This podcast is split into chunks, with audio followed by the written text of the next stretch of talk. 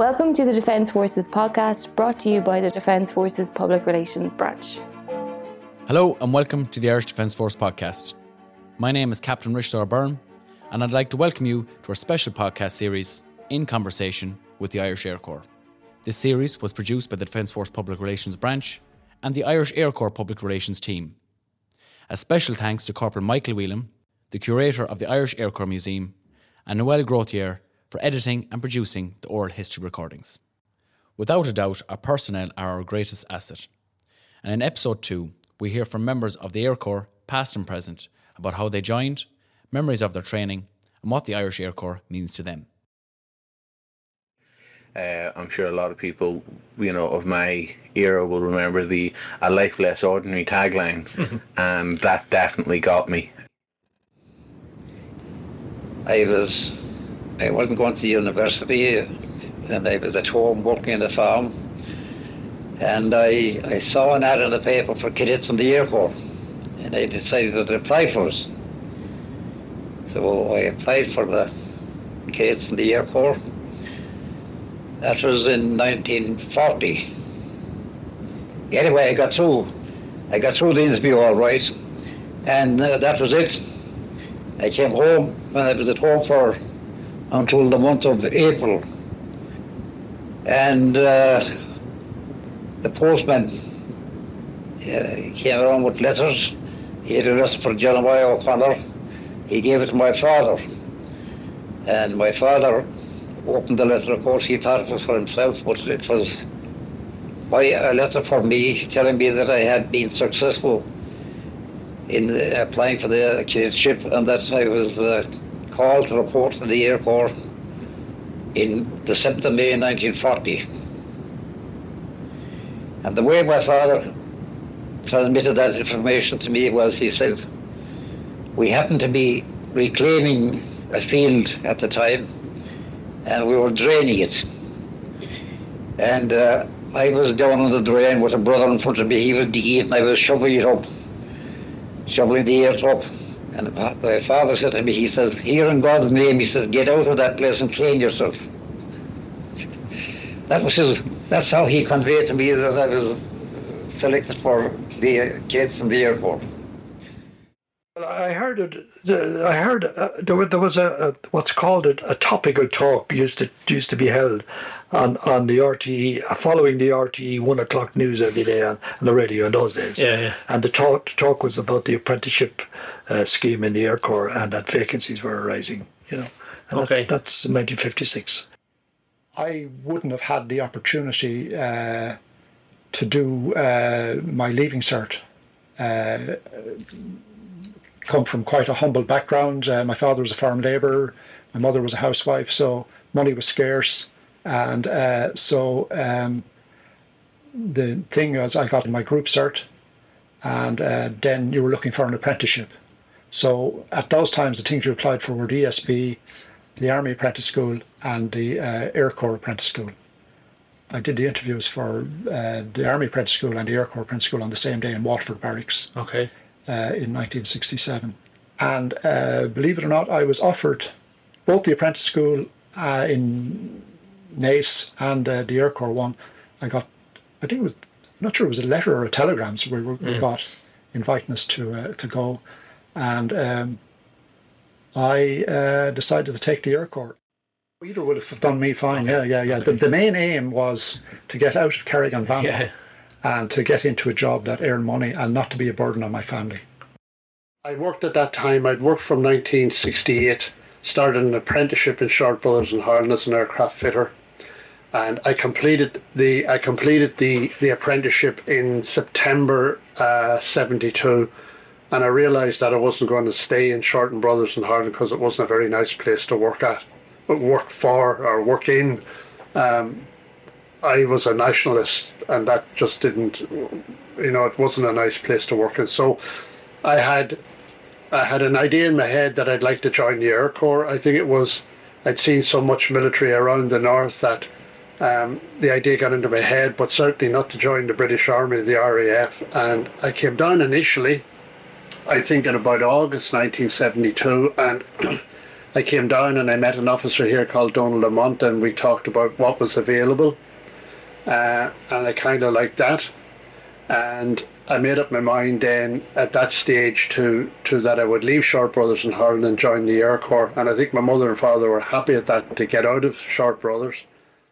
I, I developed um, a, a, very keen interest. I always had an interest in aviation and aviation stories, and I suppose stemming from the Second World War, and I was also growing up in Malahide, surrounded by a lot of ex RAF pilots who'd flown in the war, and, and they were then flying with Aer Lingus. So, without realizing it, I was soaking up stories. I was hearing stories they were telling about their service in Burma or in Africa or in Europe during the course of the war. Um, but also, there was a lot of aviation going around Malahide. It was on one of the approaches into one of the runways into Dublin, and there was always a bit of air traffic around the place. Can you tell us about your family in the Defence Forces or in the military before? Yes, my father was BQ Dinny O'Shea. He served in McDonagh Barracks initially in the order room, and then he was transferred to Kilkenny in the early 80s, no, late early 70s, and then he ended up back in Kent uh, Signals as the BQ there. He retired in 1997 after 44 years service. I've also had uh, three brothers who served in the army uh, Michael, David, and Bobby.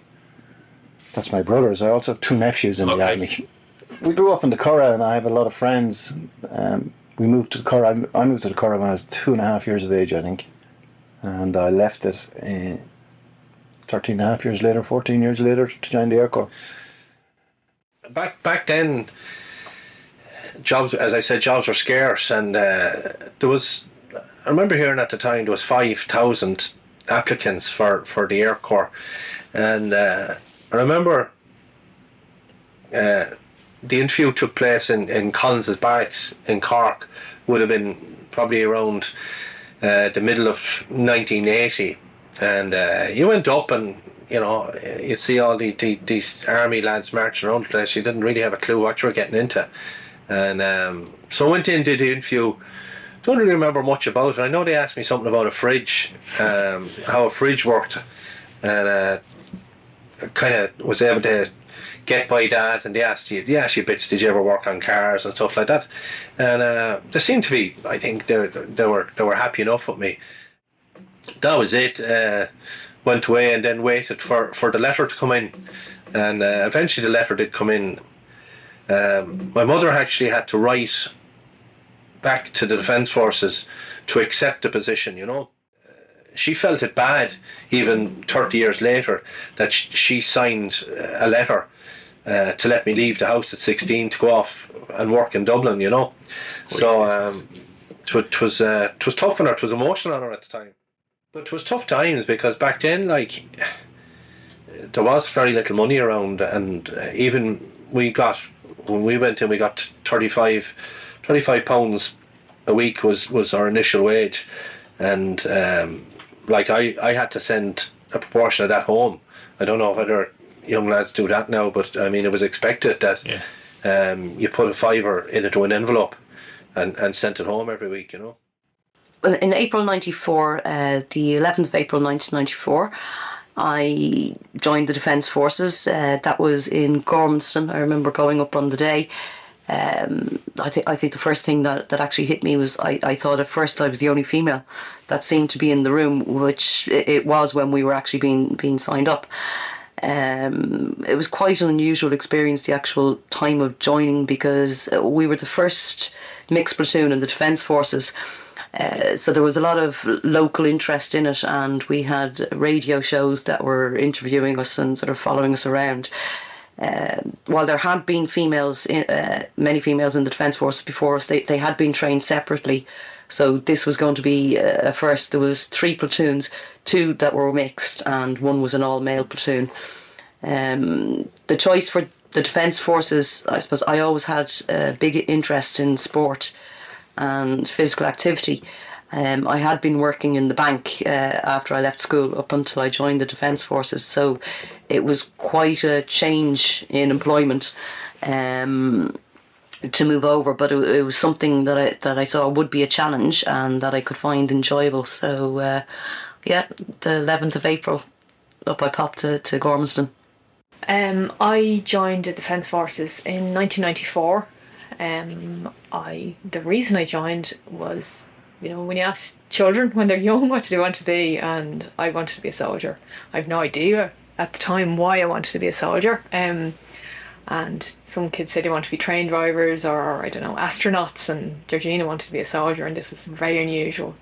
Um, but it stayed with me, and I was lucky enough to to be able to join. Currently, it's just myself and my twin brother. Um, I joined one year ahead of my twin brother. Apart from that, we've no other family serving in the defence forces. He's pretty much following me around uh, the defence forces at the minute.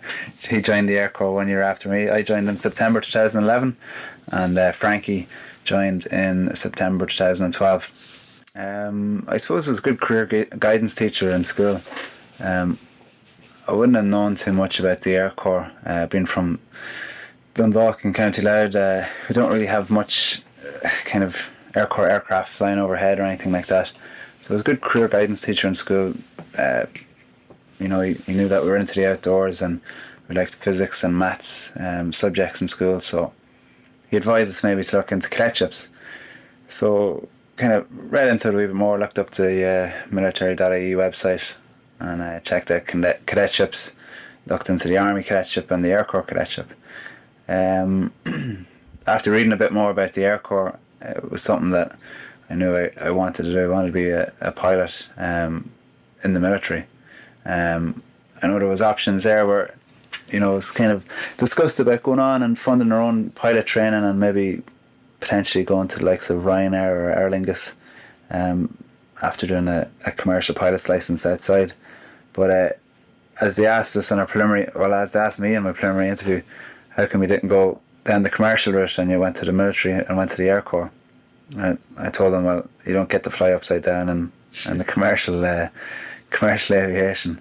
So that's some of the draws within in the military. You get to get involved in different operations and different roles, and sometimes it's uh, quite varied, and uh, it's very interesting work. There was uh, 21 of us in the class. We were from all over the country. And uh, because we hadn't, there wasn't enough training aircraft, we were divided into two classes. One class would uh, do ground subjects in the morning and fly in the afternoon. And then the, the class that was flying in the morning would be uh, on the ground subjects in the afternoon. And that's the way it worked out during your period as until, you know, until we had finished our, our basic training as cadets. Uh, some, about three or four, I think, at the class, it didn't make the grade. At various stages, they were, you know, they were uh, sent home. And uh, I qualified as a, I, I, I got, I went solo after about 10 or 11 hours flying. And that was, that was roughly about the average, uh, the, the number of hours it took to, to go solo. And the aircraft we used at that time at, at the, was the Miles Magister.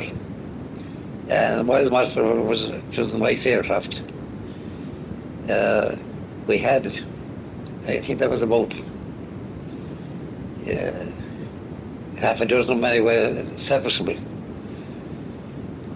And all the instructors at that time, well, there, there was, we had, there was six, I think, six instructors. And uh, my instructor was Malachi Higgins. From, he was a lieutenant at the time. He was from Belfast. And when he thought that you had, you know, that you were able to take off and land the aircraft without killing yourself or, or injuring anybody else, he handed you over to the chief flying instructor who did a flight with you. And if he, if he, if you satisfied him as to your ability to able to take off and land, well then he left you go solo. You just went solo, you took off and landed. And that was all for that day. My earliest memories, of course, must be joining the cadet school on the 24th of January 1949. I remember very well it was a very cold January and we had snow, and indeed we were a day late arriving in, in the alma mater. The cadet life for me, it wasn't something I was afraid of. I liked the outdoor life. It suited me very well. I suppose the highlight of the cadet period was the Declaration of the Republic in 1949, when there was a very big parade, probably one of the biggest seen in Dublin, apart from the tattoo. And the cadets formed a guard of honour for the ceremony. Our first impressions of the Air Corps were a very quiet place at the time. It was winter and there wasn't very much flying. Our flying started in February 1950 in, of course, the old Miles Magister. The master had just gone out just before we joined. Uh, the Ansons were still there. The martinet was still there. And of course, the Seafires were there. But we started on the Miles Magister. We did our ab initio training on that. And from there, we had the most peculiar training. Our initial advanced trainer, indeed, was the Anson. And rather than going from a, a basic trainer to an, an, elementary trainer like the provost, which we had at the time, we didn't have an advanced trainer because the master was the advanced trainer at that time. So the only thing they had at the time was the Anson. So we went solo on the Anson. And after about 160 hours, it was marvellous to get into a twin engine aircraft that time with one of your co pupils to go solo. The war was only over five years. The signs of war were still around, and indeed, our early training after our wings was all battle formation, air firing, and very much orientated towards a fear that somebody would fire the shots again. Uh, we were we were allocated uh, uh a room in the apprentice hostel, uh, two people, two apprentices per room, but uh, we settled into the into the hostel. You know, it was a big shock, obviously, getting used to army life. Yeah. Uh, first of all, putting on the uniform, which in those days was fairly basic. We had the grey back shirts, uh, and uh, you know the. Um, uh, the tunics which were buttoned up to the collar, no ties or shirts in those days. Yeah. So you know, it, was a big, it was a big, uh, a big move getting into the uniform and just getting adjusted into into into our, the army way of life you know. And of course, we had to do lots of uh, fatigues. Everybody was allocated a responsibility for cleaning some part of the apprentice school, and I had the front. I remember the front porch, or, or uh, the entrance porch, which was always being messed up by guys coming in with muddy boots, and I was always in trouble for not keeping yeah. it clean. But just you remember those kind of things, and it's all part of uh, indoctrinate uh, uh, being indoctrinated into the into the Air Corps. You know, that's as a junior apprentice. As your first year, you you do all these yeah. these kind of things. Yeah. yeah. And when did you start the military training part of it? Well, the military starts training starts straight away. Like within within a week, you were doing square bashing and, and learning how to stand to attention, and and then it progressed on to, to rifles. You know, during all during the first year, uh, coinciding with your technical training, and the technical training was quite intensive. You were attending classes all day, but but in the morning, uh, most mornings there was military training. Mm. You know. To be carried out as well. You know. My first day in the Defence Forces then uh, involved going down to the cadet school on I think was the fourth of the fourth of November, 1974, Monday. I, the first day was lovely, but I remember with horror the second day because it started at six thirty in the morning with a lot of shouting and roaring, and, and, and rushed out to the hand basin and get shaved. Even though I was very fluffy at the time, I didn't have any beard. You shaved anyway, yeah. and, and then you went down for breakfast. Check parade at seven o'clock, and then down for breakfast. Um, so it was harum scarum then, and I couldn't figure out where all this was leading because I I had noticed on the way into the Curragh camp on the right hand side of the main road there were runway markers um, on the grass, and the Cessnas used to land there. In fact, the the Curragh hundred years ago was a very busy flying training True, base. Yeah, yeah and the runways had been maintained, and we were using them for Cessnas for pickups for exercises. I didn't know that at the time. I thought the flying school was down there, and I, and Dad said, "Where's all the airplanes?" And I said to him, "They're probably all out flying, you know, because it's during work, so they'll all come back at." Five o'clock or whenever the, the flights are over. Yeah, yeah. I don't know where the hangars are, but I got down there and I re- re- recall with horror being told, and I think it was by Adrian Ryan, but Adrian told me and revealed the horrible truth to me that I had to do nine months in the cadet school before I'd ever see an aircraft. And if you didn't get through the cadet school, you wouldn't get to an aircraft. so, uh, without realizing it, he lit the biggest motivational light inside me ever.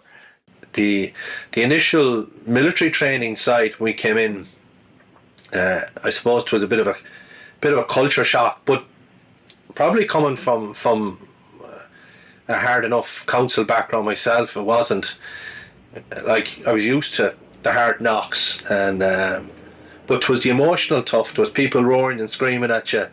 Uh, was probably more disturbing than than the physical side of things. We were two to a room at the time, two to a very small room, and the guy that you lived with was called your wife. Um, he was termed your wife, and and uh, you looked out for each other.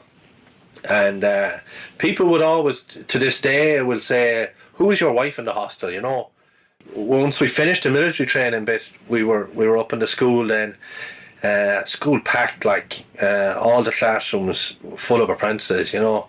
Uh, probably guts of, you know. I think our class was split into A, B, and then avionics.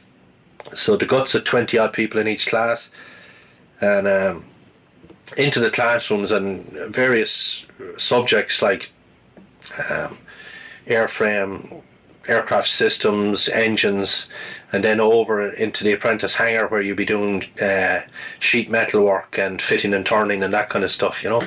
And that that like we used to we used to external exams like the City Guilds Part One, Part Two, junior trades as well. We didn't do the senior trades in the school. You used to have to.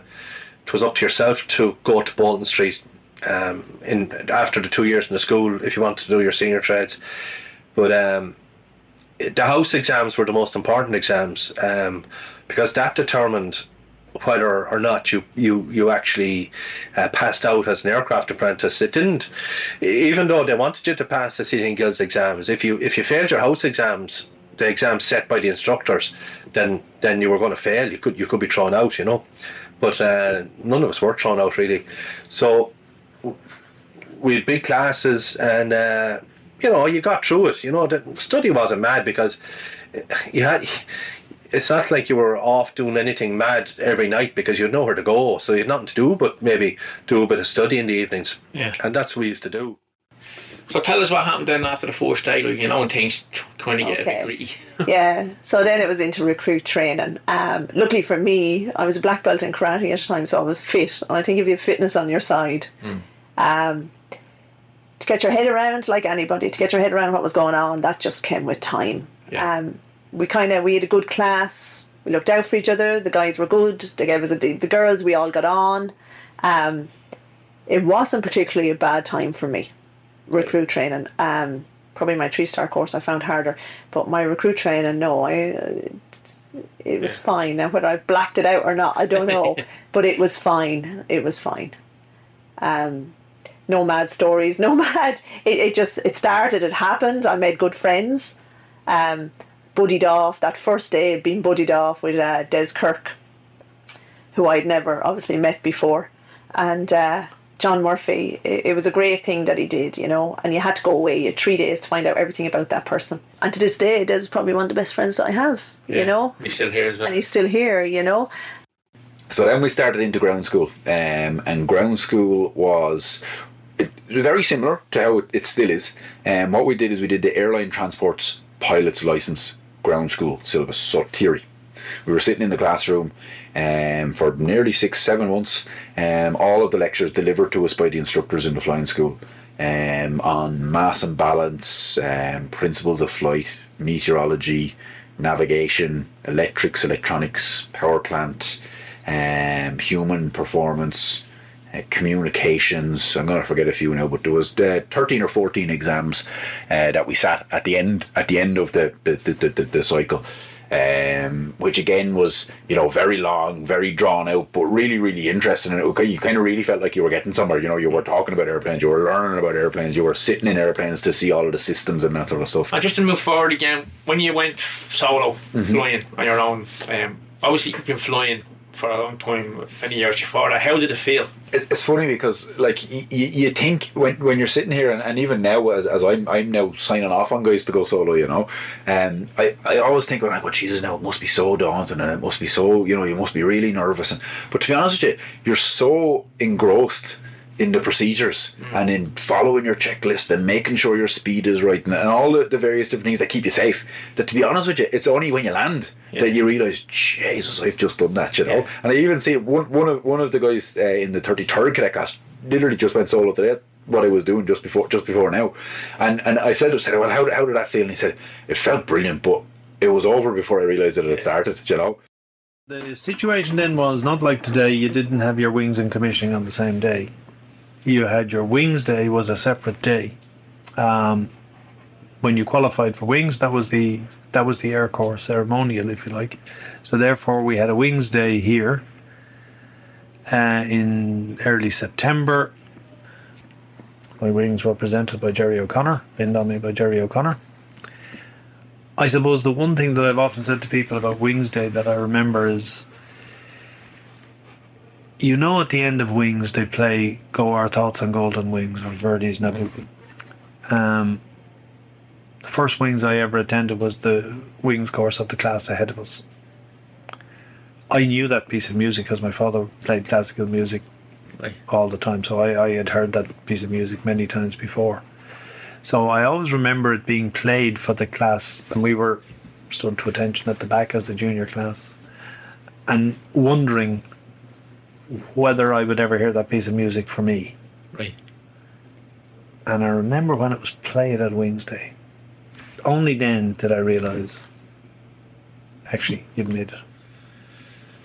There was an ad in the paper that my mother saw, sent it over to me in England. I applied, came over, did the interview in Bricins, got the job, and started in August 77 as a, as a lieutenant.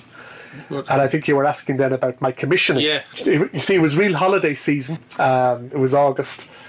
Jerry O'Connor was the colonel at that stage. He hadn't become brigadier general. At Yeah. that stage, there was no general in the Air Corps. There was just the colonel was the boss, and then there was a bunch of lieutenant colonels under him. And uh, Jerry, I think, was on leave the first week, maybe even the first couple of weeks. So I was here, I was getting paid, but uh, I hadn't actually been commissioned.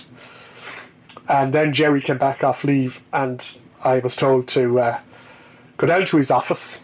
And I went down to his office, and Jerry he was a real gent, but he was a gruff old Kerry man, you know. And he, you know, so you're the new engineer officer, and I said, I am, sir. Yeah, very nice to meet you. And he said, Oh, yes, I'm in no uniform, you know. And I said, No, I'm working on it. I'm talking to Pender to get a uniform. And he says, Right, so, and he gives me the Bible, and uh, I was commissioned in Jerry O'Connor's office in my civilian suit, and uh, I don't think we even maybe we went down to the bar and had a glass of glass of beer, but I, I don't think so. So the situation in 75 going in uh, around 75 was that there was only three officers in ATC and one of them was due to leave in the, in the short term. Okay. And in fact, by the time Jim McMahon and I got back from the Corps after officers course, he had left. So there was a crisis. Right. And the Air Corps made a case to send, there was a potential officers course due to start in July and uh, the Air Corps made a case to send two of the NCOs on the course, and Jim McMahon and I, I think primarily because we had radar ratings, uh, were selected to go on that course. So they had to reassemble the um, the interview board and interview us, and uh, we were then parachuted onto a course which had started six weeks earlier. Uh, we arrived on the course uh, in about mid-August of '75, and uh, they were the, the remainder of the course, the other 20 people on the course were just coming back from their annual leave. And uh, we joined them then on the next phase of the course. Okay. And uh, we continued on the course through until the end. And we were commissioned on the 15th of June 1976. Yeah, but it does. Like I realise even now, my dad, know, my dad would like to become a guard after him, but I'll never forget the day I passed eight. The smile he had in his face, like just because I got runner up best soldier uh, in recruit training. They wouldn't give me best soldier because I did a couple of years in the FCA, so they couldn't give it to me. So we got runner up best soldier. I just remember like how proud he was. Like, so I wasn't super duper in school. I was more into the practical subjects. It only it only now looking back and all that, and I realise what I've done and where I am now. Like it's makes you like like I said, we underplay what we do an awful lot in this job. You know, you don't realise it. So I had a lot. I actually had a, I had a lot of family there. Um, it was just such a, it was a big, big occasion for me. It was huge, um, and, and for my family, it was it was a big day uh, that I'd uh, fulfilled my life's ambition of becoming a pilot in the Air Corps. Okay. Um, my my nana was there, um, and she would have been. She was ninety. She was ninety when I was a cadet. I didn't get to go to her birthday because I wasn't granted a weekend leave pass by the cadet school. Um, so she was ninety. That was two thousand five. So she's almost ninety two. And uh, the ceremony went off without a hitch. We we counted her steps. Uh, Brigadier General Ralph James uh, pinned her wings on her chest. Um, How would that make you feel? uh, I cried. Did you really? Yeah, yeah. For a number of years, that was the highlight of my life was getting my wings pinned on my chest. And obviously your dad was there. He was looking straight at me. Okay, so Uh, again, because he was uh, colonel. Uh, he was on parade as well. He was sitting right beside uh, Ralph James, um, so he was looking right, right at me. I went to Helly's in 1978, Chess. Well, I was very lucky in one way. Um, I remember in 1980, 1980, 1980, I think it was, 1979, 1980, Aer Lingus arrived in here and they took an awful lot of people out of the Baldonnel. You remember that? And so we kind of got stepped up. We were just under our apprenticeship. Our apprenticeship wasn't finished until September in 80 and they were taking them on before that so we couldn't get the jobs in Aer Lingus so our senior class got them and our senior seniors. So we automatically had to step up to the mark. We had a, about a five year experience gap went missing there. So we got lucky, our class. We were given chances to go and move on and get better jobs.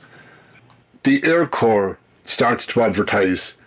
There was uh, a new establishment in the Air Corps in 1980, and they couldn't fill it in house.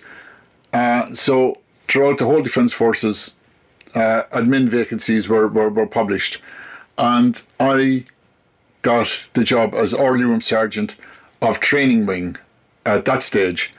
I came out to the Air Corps in September 1980. Uh, slotted into my new unit. It was great. It was totally different. Uh, once I got over the shock of long hair and near beards and people who were aircraft technicians and not military orientated. quite a lot of personnel had left the Air Corps at that stage. In about 88, 89, a lot of people were given the opportunity, Qantas had come in and were looking for aircraft technicians. So quite a lot of people uh, left the Air Corps and uh, travelled to Australia. So it just fell that there was a lot of vacancies. So I was here in the Air Corps and I was pregnant. I was in the avionics workshop. There was no female toilet. I was very, very sick with morning sickness. And I remember, and that's not that long ago, is, and I remember having to bring plastic bags everywhere I went. And I remember hiding around corners of buildings, corners of hangars, getting sick. Because there was nowhere for me to yeah, go yeah. back then. So then, on my second pregnancy, they built a toilet in uh, avionics Yeah. upstairs and uh, they kind of partitioned off and built a toilet, female toilet. Happy days. But then when I had the baby and came back off maternity leave, the toilet was taken back off me. And my own brother was a squadron in the same squadron as me, uh, which was weird having your own brother in the same squadron as you. We had a what we call the Saving Private Ryan rule was uh, we weren't allowed to fly together operationally in case something happened to the aircraft. They didn't want to have to write two letters to my mother. so we were allowed to train together, but we weren't allowed to fly together. We weren't allowed to fly operationally. We weren't allowed to do search and rescue together, but we were allowed to because of the higher risk profile. In fact, I remember one time I was doing a training flight with Shane, and he was my examiner. I was doing an instrument flight in Gormanston, and I was in a, it was a- it was a, a rating flight, and he was my examiner. I think it might have been the first time I ever flew with him. But I was on an NDB approach into Gormanston, which is a non-directional beacon approach, IF approach, tricky approach, and I was inexperienced, just trying to keep up, keep ahead of the aircraft. And I was halfway through the final approach course, and I could hear it in the comms. And my brother turned to me and said, "You know, you're adopted, don't you?" And I would say, "Not now." And he, "No, I really, you're adopted." So it's coming in, struggling to fly this aircraft in a knife approach while your brother tells you you're adopted. So uh, it's probably for good reason that we weren't actually uh, paired together much. Like it's it's hard to remember things that happen, and it's only sometimes when the girls ask me different things and stories.